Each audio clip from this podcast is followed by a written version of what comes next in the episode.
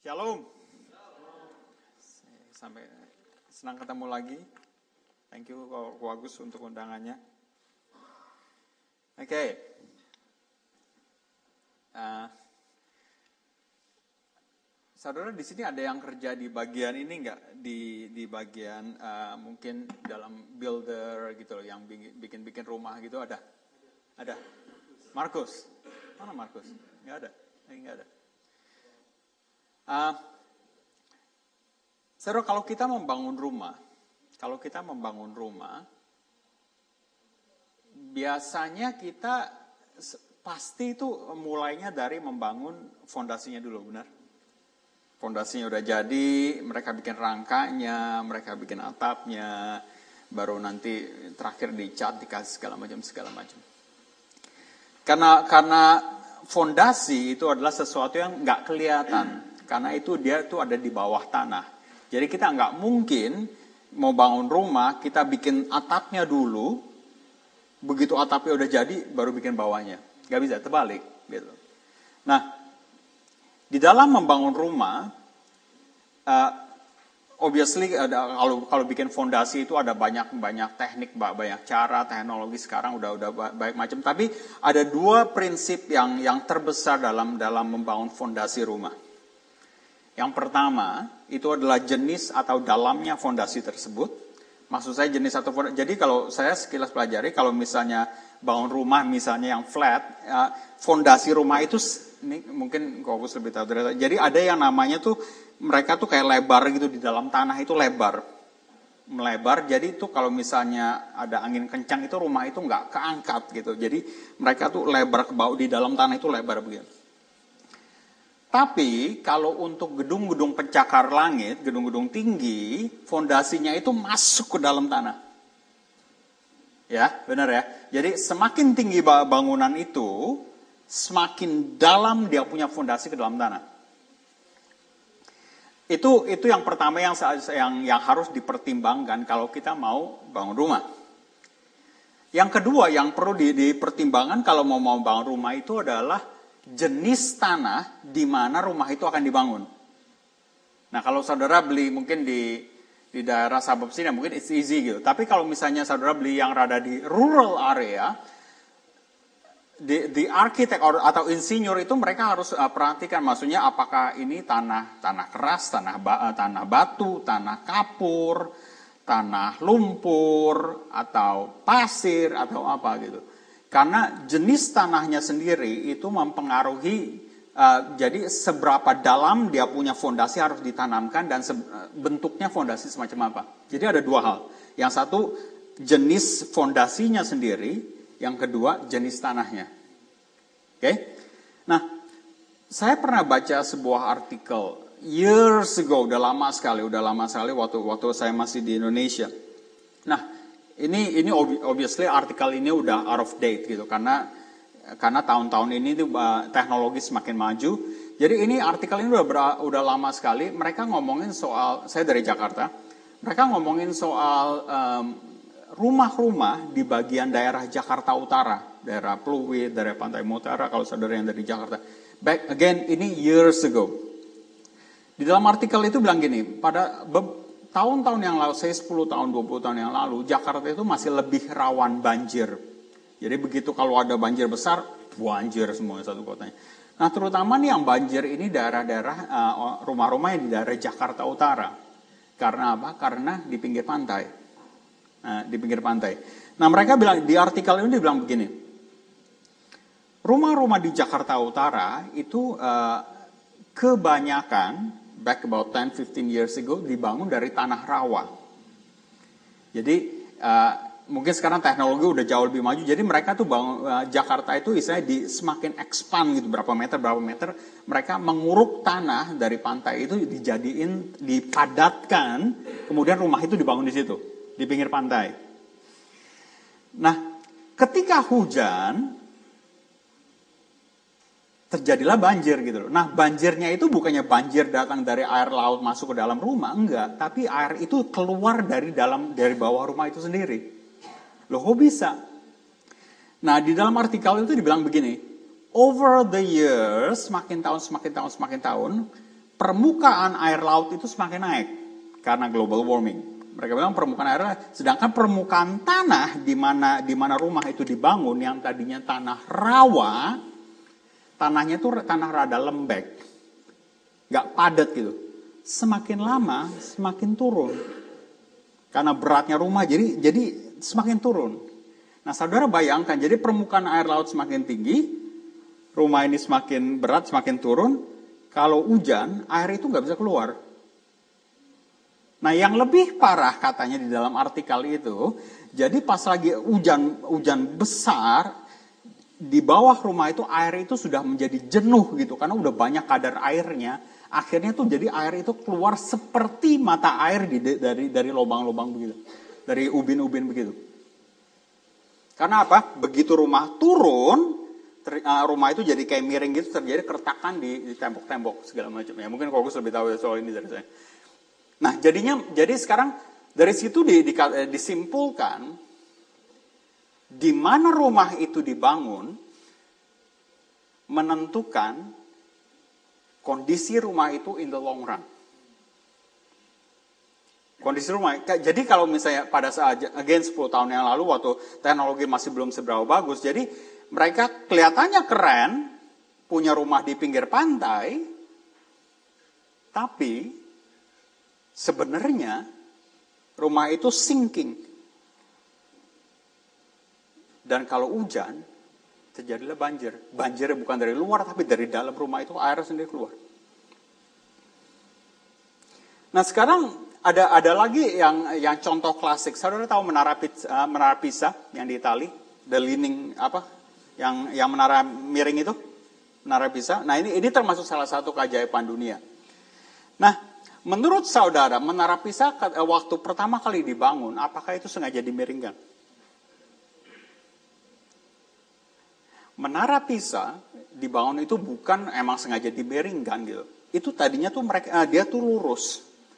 Over the years sampai saat ini menara Pisa itu sudah direnovasi berkali-kali to make sure dia nggak kolaps. Karena pernah sampai satu waktu eh, dia punya kemiringan itu hampir hampir 10 per 10 derajat begini miring. Itu udah hampir kolaps. Nah, the engineers yang yang setiap kali mesti berapa tahun sekali mesti re, uh, re uh, maksudnya mereka bilangnya ada ada teknologi. Jadi mereka tuh mesti diperkuat gitu dia punya fondasi.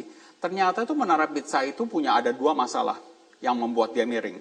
Yang pertama, Menara Pisa itu didirikan di tanah yang bukan dikonsider sebagai tanah padat. Tanahnya itu tanah lunak. Ya maksudnya bukan lunak kayak kita bilang lumpur begitu, tapi jenis tanahnya itu bukannya tanah keras. Maka itu dia bisa lama-lama over the years, ini udah ratusan tahun, dia bisa miring. Yang kedua, Menara Pisa kalau udah diukur dari ground ke paling atas itu 58 meter tingginya. Tebak kira-kira fondasinya berapa berapa dalam? 3 meter. Coba boleh research. Menara Pisa itu tingginya dari ground ke atas 58 meter. Fondasinya cuma 3 meter. Maka itu nggak kuat.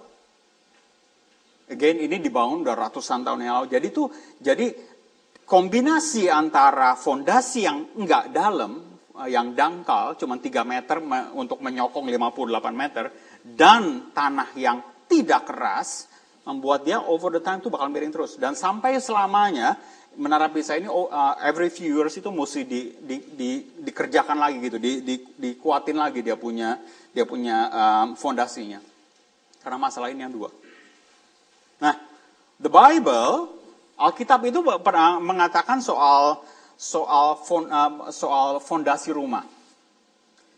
Matius 7 ayat 24 sampai 27. Berkata begini. Matius 7 ayat 24 27. Setiap orang yang mendengar perkataanku ini dan melakukannya, ia sama seperti orang yang bijaksana yang mendirikan rumahnya di atas batu. Nah, kalau terjemahan lainnya di dalam Lukas 6:48 berkata begini, menggali dalam-dalam dan meletakkan dasarnya di atas batu. Kemudian turunlah hujan dan datanglah banjir, lalu angin melanda rumah itu, tetapi rumah itu tidak rubuh sebab didirikan di atas batu. Kitab Lukas berkata kokoh dibangun.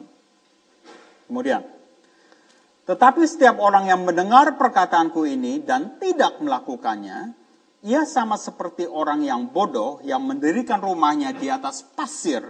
Kitab Lukas berkata di atas tanah tanpa dasar. Kemudian turunlah hujan dan datanglah banjir, lalu angin melanda rumah itu sehingga rubuhlah rumah itu dan hebatlah kerusakannya.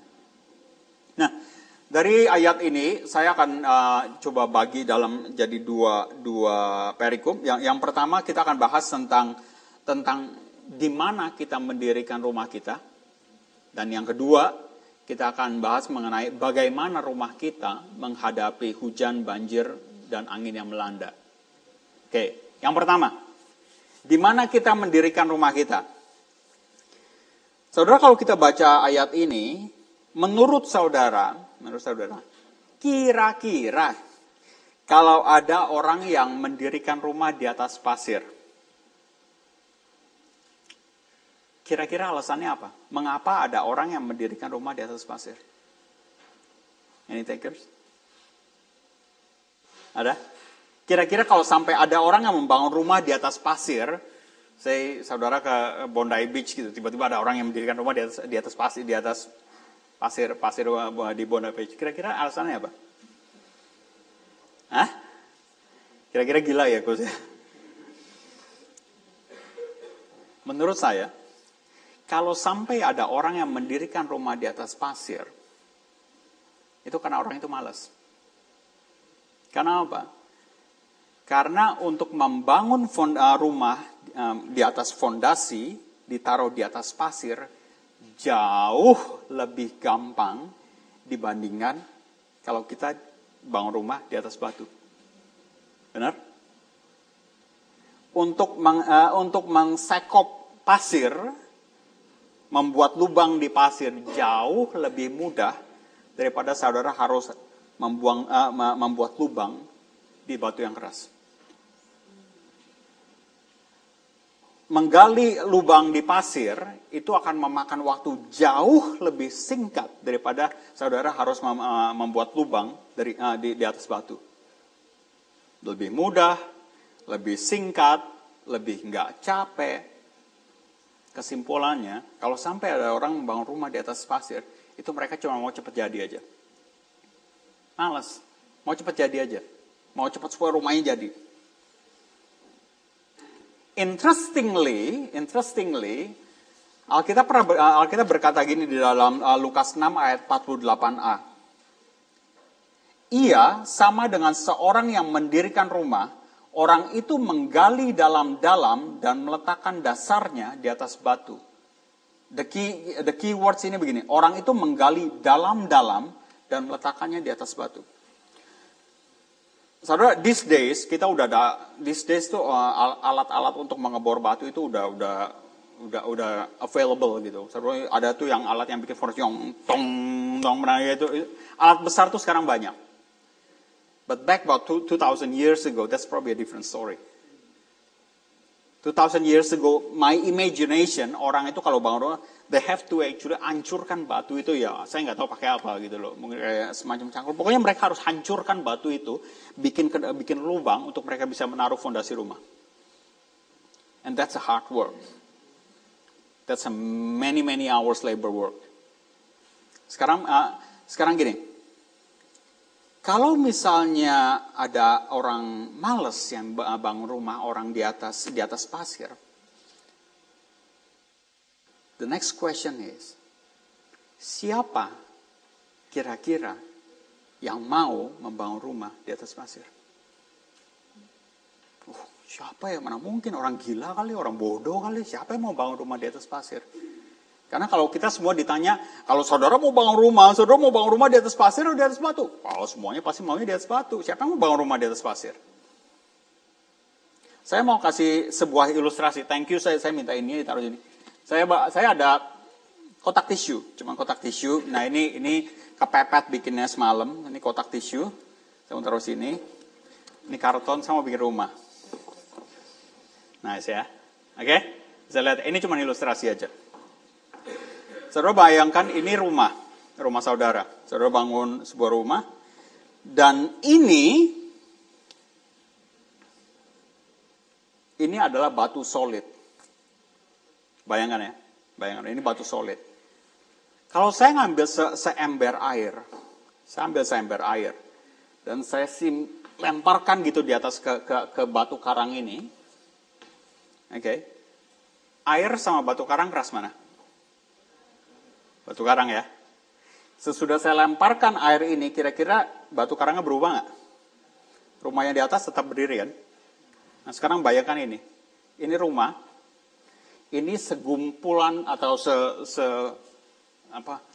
Pokoknya setumpukan pasir. Jadi saya bikin kayak kayak pasir bukit pasir, di atasnya saya bangun rumah saya. Saya ambil saya ambil air, siramkan pasir. What will happen?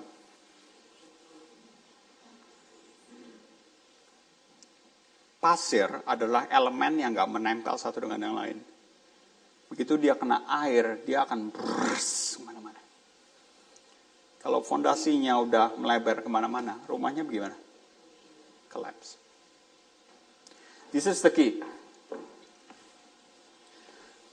Di dalam kehidupan kita, kita itu seperti, nah, uh, I know kita uh, pada pada pagi hari ini kita nggak nggak ngomongin tentang rumahnya, tapi lebih ke arah fondasinya Saudara bayangkan gini, kalau kehidupan kita itu adalah seperti rumah. Oke. Okay? Kalau saudara hanya tertarik dengan supaya kelihatannya rumahnya bagus, tapi nggak seberapa peduli dengan apa yang menjadi fondasi rumah, itu berarti saudara itu orang yang seperti orang yang cuma mementingkan how people look at you physically but not really what's inside you. Kalau saudara adalah orang yang lebih mementingkan keindahan tubuh saudara, kecantikan saudara, ketampanan, keterampilan saudara yang orang bisa lihat, tanpa saudara memperhatikan apa yang ada inside your heart, you are somebody who is building a house on a sand. And guess what? Fondasi rumah itu nggak bisa dilihat dengan mata.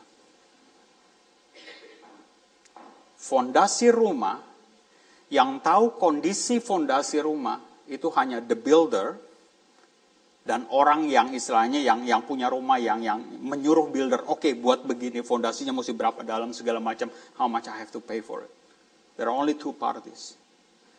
The condition of your heart, orang lain mungkin nggak bisa lihat. It's deep down here. Only two oknum yang bisa lihat. God, the creator of you, and you yourself.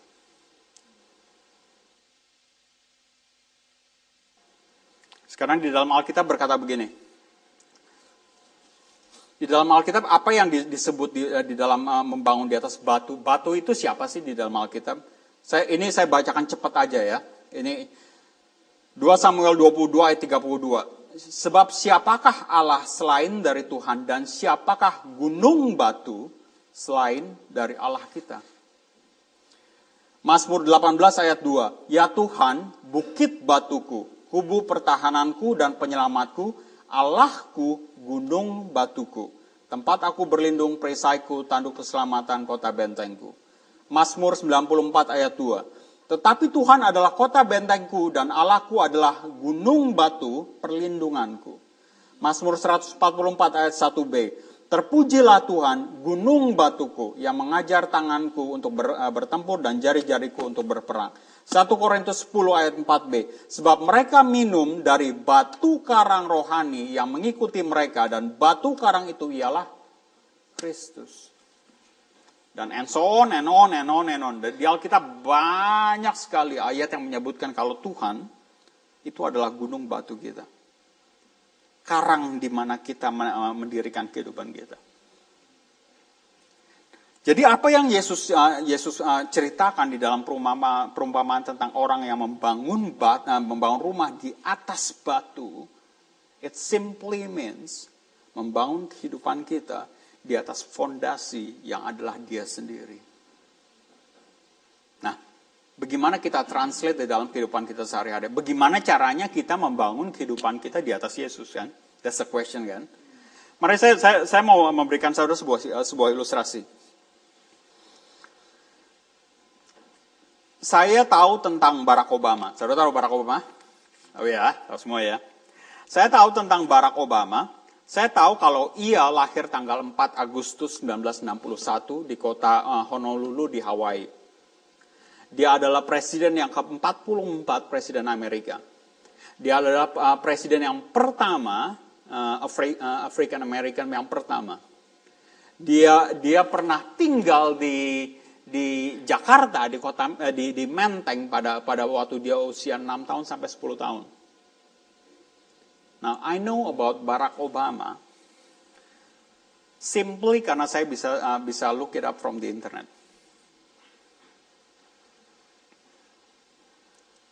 Tapi saya nggak kenal Barack Obama. Saya tahu tentang Barack Obama, tapi saya nggak kenal dia. Saya nggak tahu apa yang menjadi warna kesukaannya, saya nggak tahu apa yang menjadi makanan kesukaannya, saya nggak tahu dia biasa kalau malam tidur jam berapa, saya saya nggak tahu uh, apa yang menjadi hobi dia. Definitely kalau saya jalan di shopping center ketemu dia papas-papasan, saya bisa bilang, Hai Barak itu. Dia mungkin nggak bakal bisa bilang, Hai William. Karena saya cuma tahu dia, saya nggak kenal dia, definitely dia nggak kenal saya. On the other hand, on the other hand, waktu saya bawakan khotbah ini di, di Melbourne, saya tahu ada seorang yang bernama Agus Budiman. Agus Budiman itu gembala saya di, di gereja saya di, di Melbourne. Saya bilang, saya tahu orang yang bernama Agus Budiman ini jabatannya senior eh, pastor IPC. Kenapa saya tahu itu? Bukan dari internet, karena saya tahu uh, dari pertama kali tahun 93 saya datang ke, ke kota Melbourne, dia, uh, dia itu adalah senior pastor IPC sampai sekarang pun senior pastor IPC, IPC. Saya tahu dia ulang tahunnya 10 Agustus bukannya karena karena saya lihat di internet tapi saya tahu karena setiap tanggal 10 Agustus setiap tahun ulang tahunnya dirayakan di gereja. Saya tahu kalau misalnya dia dia suka suka minumnya kopi uh, kopi latte di Glen Waverly kenapa? Karena setiap kali ada tamu yang datang dari Indonesia selalu dibawanya ke situ. Saya tahu itu bukan karena saya saya um, baca dari internet atau baca dari food blognya dia, tapi karena saya tahu dia bertahun-tahun setiap uh, setiap kayak begitu. Dan saya tahu kalau dia tuh tidurnya jam 10 malam. Loh saudara kok bisa, loh kok bisa tahu kamu? Ya karena setiap kali ada meeting di rumah dia, jam 10 malam dia udah naik kamar. Kita masih meeting, dia udah naik kamar. And I know that kind of level of uh, personal knowledge about him bukan karena saya research dari internet, tapi karena adalah uh, karena saya kenal dia dan pengenalan itu dibangun dari years by years by years by years by years.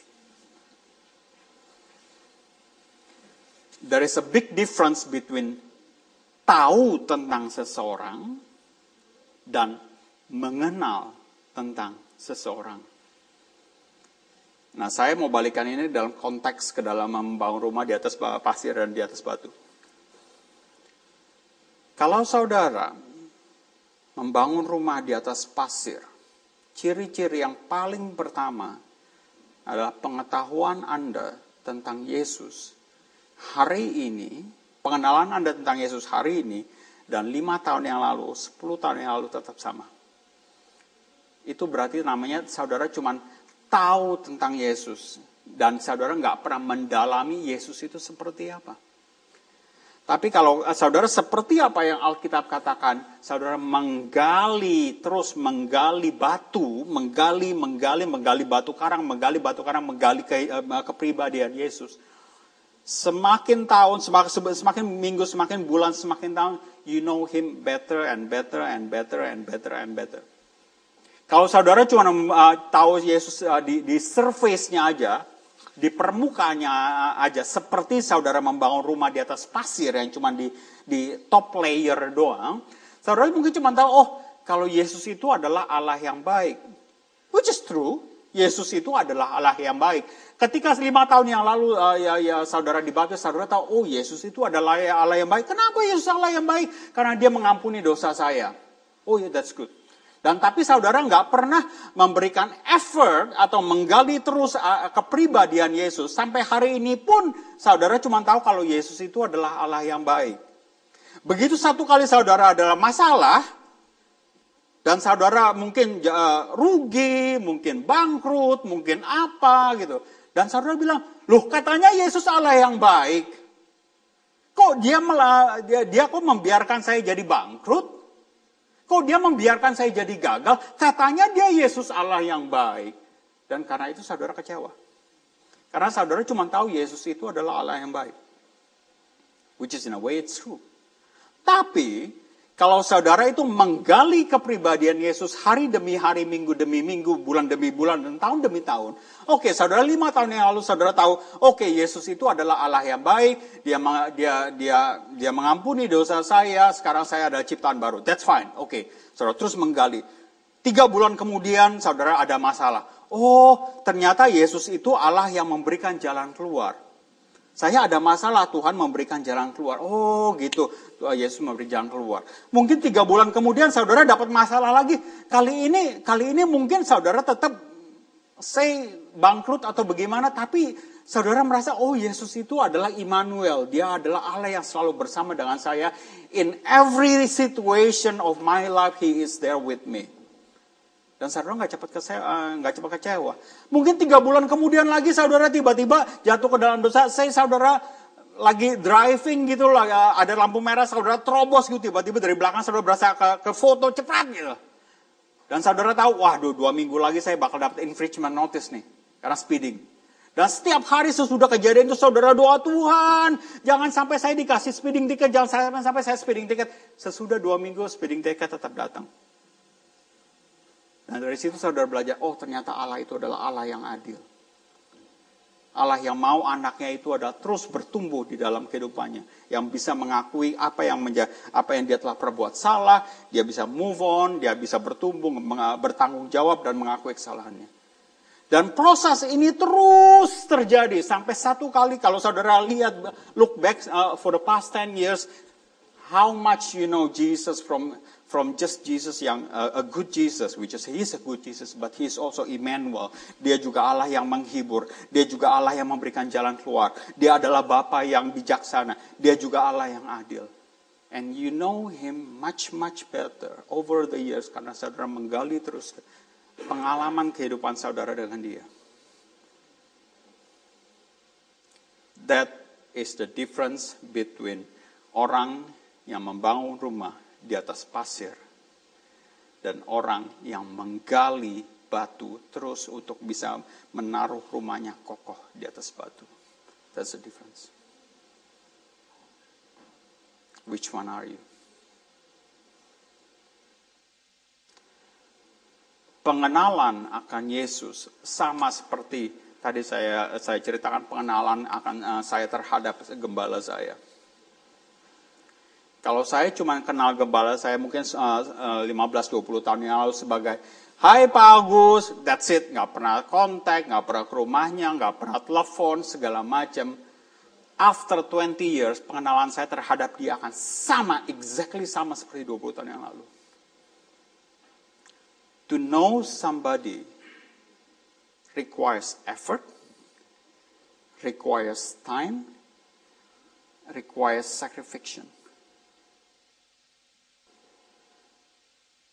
Just as easy as let's have a lunch together. That will require your time. Sometimes you have to pay for that guy. But by doing that, you know the person. Berapa banyak saudara oh, pertama kali ngeliat dia, oh iya, dia orangnya kayaknya nggak ramah ya, nggak ramah, emang tuh judes sekali, nggak mau say hi. But after you know them, ternyata dia adalah orang yang paling baik. Dan sering juga saudara pertama kali ketemu orang dan orangnya sangat happy, sukacita, wah ya halo gitu. Dan saudara, wah orangnya, man cool gitu. Dan begitu saudara lama-lama bergaul sama dia ternyata it's just a surface. To know somebody requires time, requires effort, sacrifice. Same thing with how you know God.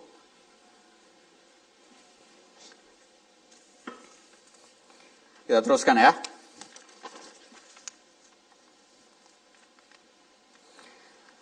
Salah satu ciri pasir. Kalau saudara saudara membangun rumah di atas pasir, itu uh, dalam Lukas 6 ayat 49b.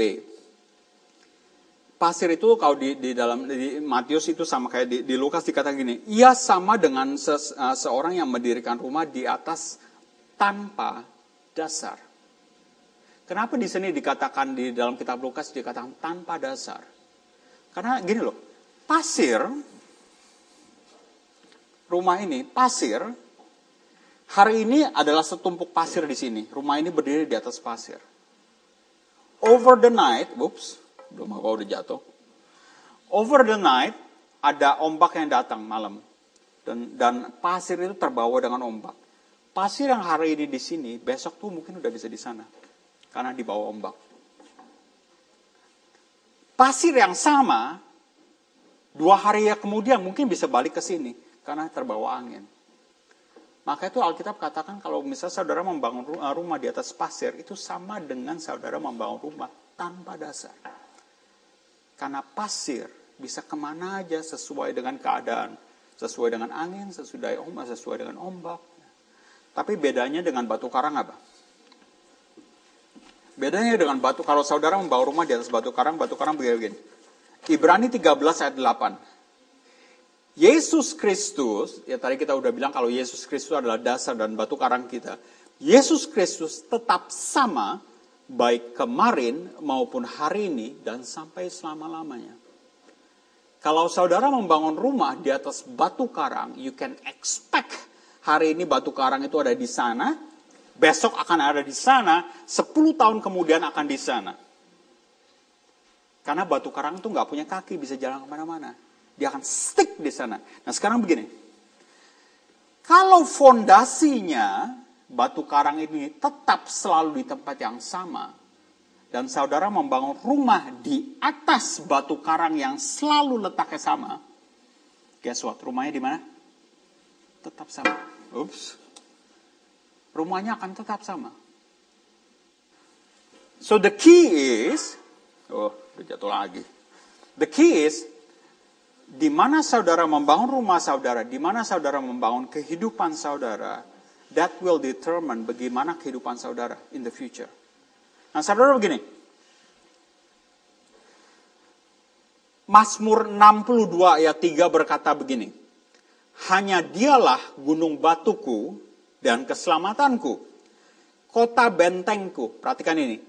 Aku tidak akan goyah. Dalam bahasa Inggris dikatakan, I shall not be greatly moved or I will not be shaken.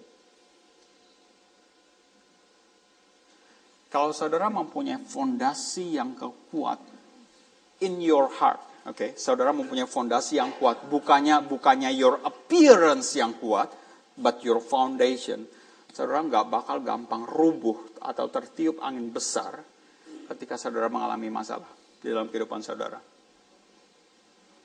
Karena apa? You stick to the same foundation. Tapi kalau saudara uh, uh, membangun rumah saudara di atas pasir yang nggak kuat punya, yang nggak punya hubungan yang, yang lekat dengan Allah, hari ini ada masalah saudara akan bergeser ke sana. Hari ini ada masalah akan bergeser balik lagi ke sini. Lusa akan balik ke sana lagi. Karena apa? Karena karena emosi saudara akan jagal saudara ke kiri dan kanan. Saudara akan jadi moody. Hari ini senang, hari ini besok sedih. Hari ini tertawa, besok nangis. You are not standing on the firm ground. Oke? Okay? Kita move on ya. Kita move on.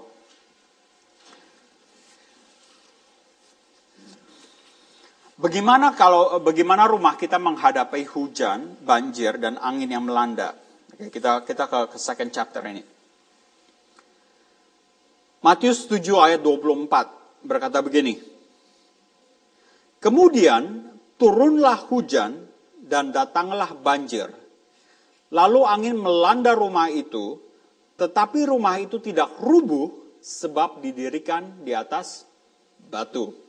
Nah, ayat yang hampir sama, Matius 7 ayat 27 berkata begini. Kemudian turunlah hujan dan datanglah banjir, lalu angin melanda rumah itu sehingga rubuhlah rumah itu dan hebatlah kerusakannya. Kalau saudara perhatikan ayat-ayat ini, dua ayat ini, sounds very similar. Ini adalah perumpamaan yang Yesus berikan. Dua orang berbeda, satu bijak, satu bodoh. Yang satu mendirikan rumah di atas batu, yang satu mendirikan rumah di atas pasir. Angin, uh, uh, apa ini di sini dikatakan uh, banjir dan angin yang melanda rumah itu, banjir dan anginnya itu cuma satu. Banjir dan anginnya adalah banjir dan angin yang sama yang melanda dua rumah ini.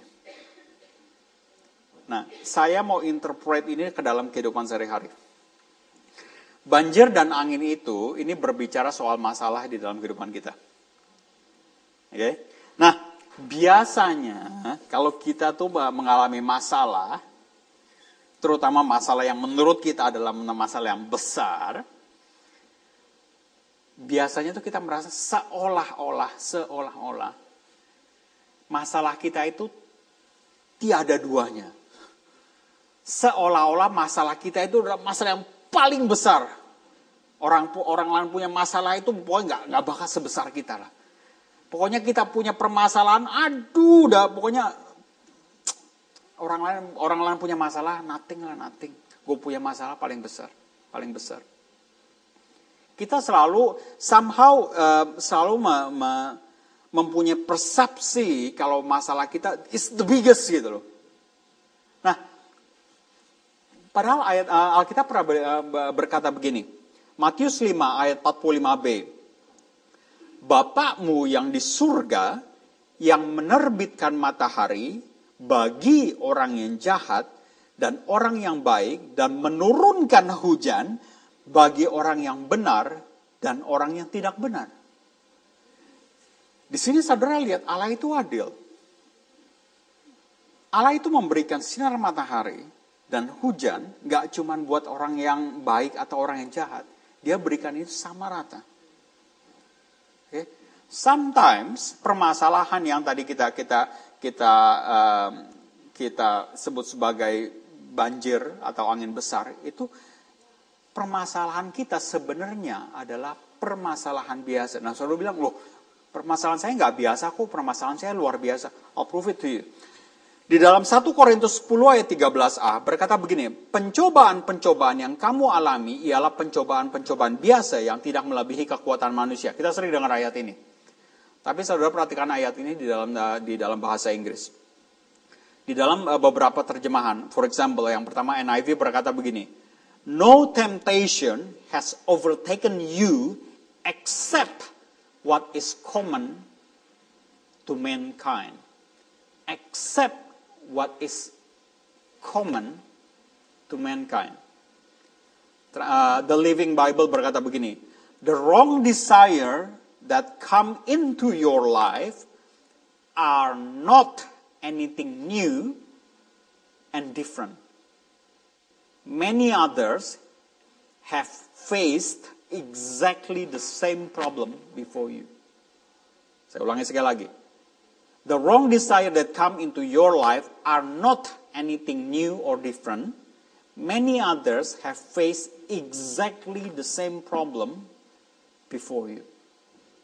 Ternyata masalah-masalah yang kita hadapi di dalam kehidupan kita itu adalah masalah-masalah yang biasa yang sebenarnya semua orang juga alamin yang sebenarnya menurut saudara ini masalah saudara unik uh, buat saudara, ya mungkin iya gitu in in in some uh, some degree. Tapi in general the nature of the problem somebody else gone through it already. Somebody else in the other part of the world going through the same thing. Somebody else actually uh, 10 years ago already gone through what you are going through. Dan kalau kita lihat permasalahan kita itu selalu mungkin saudara dari dari saudara jadi student, saudara apa? Oh, duh masalah besok mau ulangan, besok mau ujian, mesti belajar sampai malam sampai malam, eh, stres stres gitu mau ujian. Begitu saudara udah udah udah kelar begini, oh ya ini udah mau ujian nanti mau ngambil Juni apa bingung nih, bingung kehendak Tuhan yang mana nih? Saya mau ngambil ini atau ini Juni ini Juni itu Nanti kalau udah dapat masuk Q nih, aduh udah mau lulus nih, nanti kerja yang mana ya? Kok lapar kerja udah ratusan application, nggak ada, nggak ada yang terima-terima gitu. It's all the same thing. Begitu saudara dapat kerja, oh ya sekarang udah dapat kerja, kok udah ada bos gua nggak enak ya, ini kok coworker gua kok nggak enak ya. It's the same thing, everybody ya going through the same thing. Begitu saudara udah punya, udah udah mau married, lu kok udah mau umurnya udah supposed to be married, kok belum ada yang naksir gua ya? Everybody's going the same thing. Oh, yang ini sih suka sama gue, tapi gue gak suka sama dia. Gue suka sama yang itu. Dan begitu saudara udah dapat nikah, saudara punya anak, aduh kok anak gue sakit terus ya. Begitu saudara anak udah gede, yang yang diurusin bukannya anak sakit, orang tua gue yang gak sakit sekarang. The same nature of problem we have to go through anyway. And guess what? Tuhan gak pernah menjanjikan begitu kita percaya kepada dia, kita problem free. In fact, in fact, it's the other way around. Yohanes 16 ayat 33 berkata begini. Semuanya itu kukatakan kepadamu supaya kamu beroleh damai sejahtera dalam aku. Dalam dunia, ini yang Yesus yang ngomong loh dalam dunia kamu menderita penganiayaan. Di dalam bahasa Inggris dikatakan Amplified Bible berkata begini. You will uh, you will go through tribulation and trials and distress and frustration. Tetapi kuatkanlah hatimu, aku telah mengalahkan dunia. It is a wrong perception kalau saudara uh, bilang, begitu saya menerima Yesus, I am a problem free. That is totally wrong. The same problem will come to you regardless whether you're Christian or not. The big difference is actually you have Christ with you to go through all the problems. Nah, kalau misalnya kita pasti mendapat masalah, kalau misalnya kita pasti di dalam kehidupan kita bakal ada yang namanya angin besar, ombak yang melanda, the question is begini. Kalau problem-problem itu adalah yang tadi Alkitab katakan problem yang biasa, yang orang lain sudah lalui in the past, pertanyaan ini, kenapa ada orang yang melalui problem yang sama, yang satu keluar sebagai pemenang, yang lain keluar babak belur. Masalahnya sama, yang satu bisa oke, okay, yang satu malah jatuh.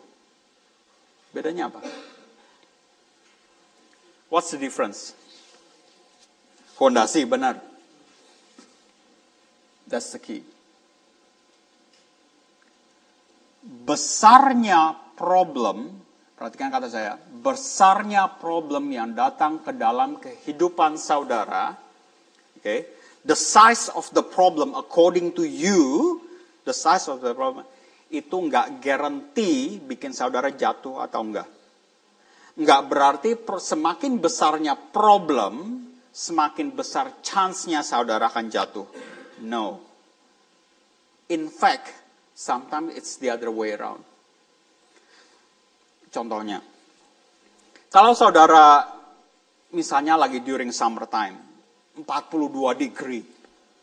Nah, udah mau 42 degree, saudara baca di news, di forecast dikasih tahu, besok akan extremely heat. Eh, extremely hot, bakal ada heat wind segala macam. Besok total fire ban. Sering kan gitu kan ya, total fire ban, nggak boleh nggak boleh nyalain api, nggak boleh barbecue segala macam. Kalau saudara tahu uh, bakal ada masalah besok, yang bakal panas sekali, sometimes kita tuh udah berjaga-jaga. Oh, kita tahu bakal ada masalah besar, kita berjaga-jaga. Dan saudara akan hati-hati, saudara nggak nyala, nyalakan barbecue segala macam. You know the big problem is coming to you. Tapi sometimes kebakaran itu terjadi di winter. Loh kenapa? Udah hujan, dingin, chances kebakaran zero. Saudara nyalain heater, terus nyalain heaternya sembarangan, ditinggalin, ketutupan selimut, segala macam. Bang, terjadi kebakaran. It's a small thing. So the, the, the jadi itu the size of the problem that's coming to your life itu doesn't guarantee bahwa saudara itu bakal jatuh atau enggak. Tapi this is actually what's the difference is.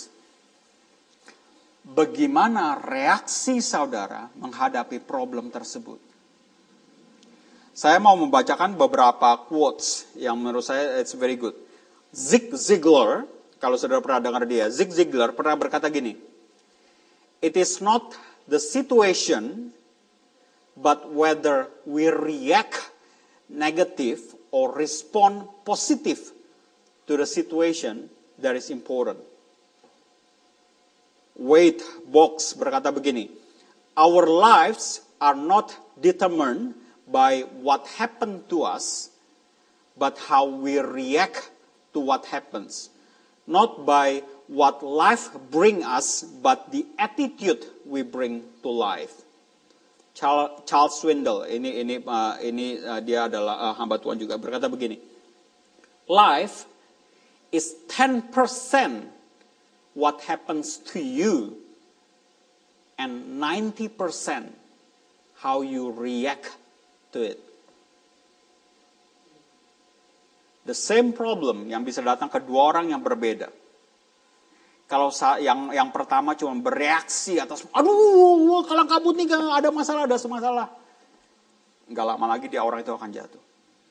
The same problem coming to the, uh, the other person, tapi orang itu mempunyai uh, fondasi yang kuat. Oke, okay, problem is problem. How do I react towards that problem? Apakah saya bersuka cita, selalu mengucap syukur dan tetap berdoa? Problem is guarantee will come to your life. No doubt about that. But how you respond to the problem, that's what makes you as a failure or as a winner. Recently ada seorang yang bernama uh, Sundai Pichai. Uh, I think I, I hope I pronounce uh, Sundar Pichai. Uh, I hope that I pronounce the name correctly. Dia adalah the new uh, CEO of Google dia baru baru baru efektif jadi uh, Agustus uh, in fact bulan ini dia adalah the new uh, Google CEO dia berkata, dia, dia, dia berkata begini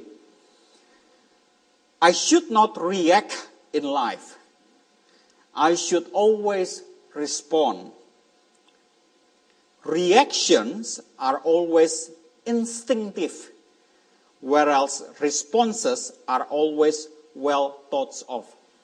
Maksudnya begini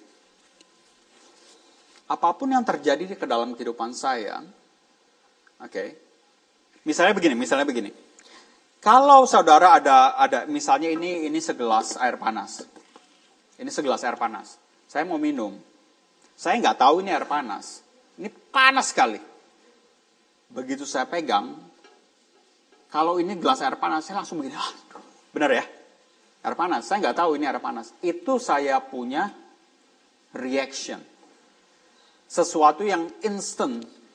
Instant yang buat saya tak langsung refleks.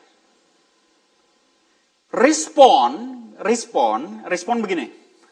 Uh, misalnya saudara memegang sesuatu nih. Saya mungkin nggak nggak panas, mungkin hangat. Hangat. Kau respon begini. Saudara pegang, tak gitu. Dan it, saudara istilahnya tuh uh, dipikir dipikir dulu oke, okay, ini hangat dan saudara baru bilang, "Oh, gelas ini hangat." Jadi gini loh, saudara kalau ada ada apa pun yang terjadi dalam kehidupan saudara, jangan cepat-cepat react. Begitu ada problem, aduh mati deh gua, mati deh gua, mati deh gua. Begitu ada problem, aduh gimana ya, gimana, gimana ya. Begitu ada problem, aduh, aduh, aduh jatuh deh, jatuh, copot, copot, copot. That's reaction. Tapi begitu saudara ada masalah datang ke, oke, okay, oke, okay, masalah datang, how do I respond? Start thinking before you shout to the world that you have a problem. Dipikirkan dulu, oke, okay, diinterogasi dulu to your heart, oke. Okay, ada orang nih yang yang yang istilahnya bad mouthing nih, ada orang yang gosipin saya. Kalau saudara, ada, ada orang yang menggosipi saudara, saudara bisa react. Enak aja lu, gua nggak gitu. That's reaction. Atau saudara bisa respond. Oke, okay, orang ini gosipin saya. How do I respond? Should I empat mata bilang, eh, lu dengar berita dari mana? Atau just let it go. There is a difference to determine somebody maturity in how you react or respond. Orang yang mature, orang yang mempunyai fondasi yang dalam di dalam Tuhan, mereka nggak gampang just react like that. Amsal berkata, kadang tuh orang bodoh yang sudah berkuar-kuar dulu gitu, tanpa memikirkan, tetapi orang yang berhikmat, dia akan pikirkan dulu. That's the difference. The same problem coming to two people. One is react, one is respond. Only 10% of everything that happens to you will change your life, but 90% is how you respond.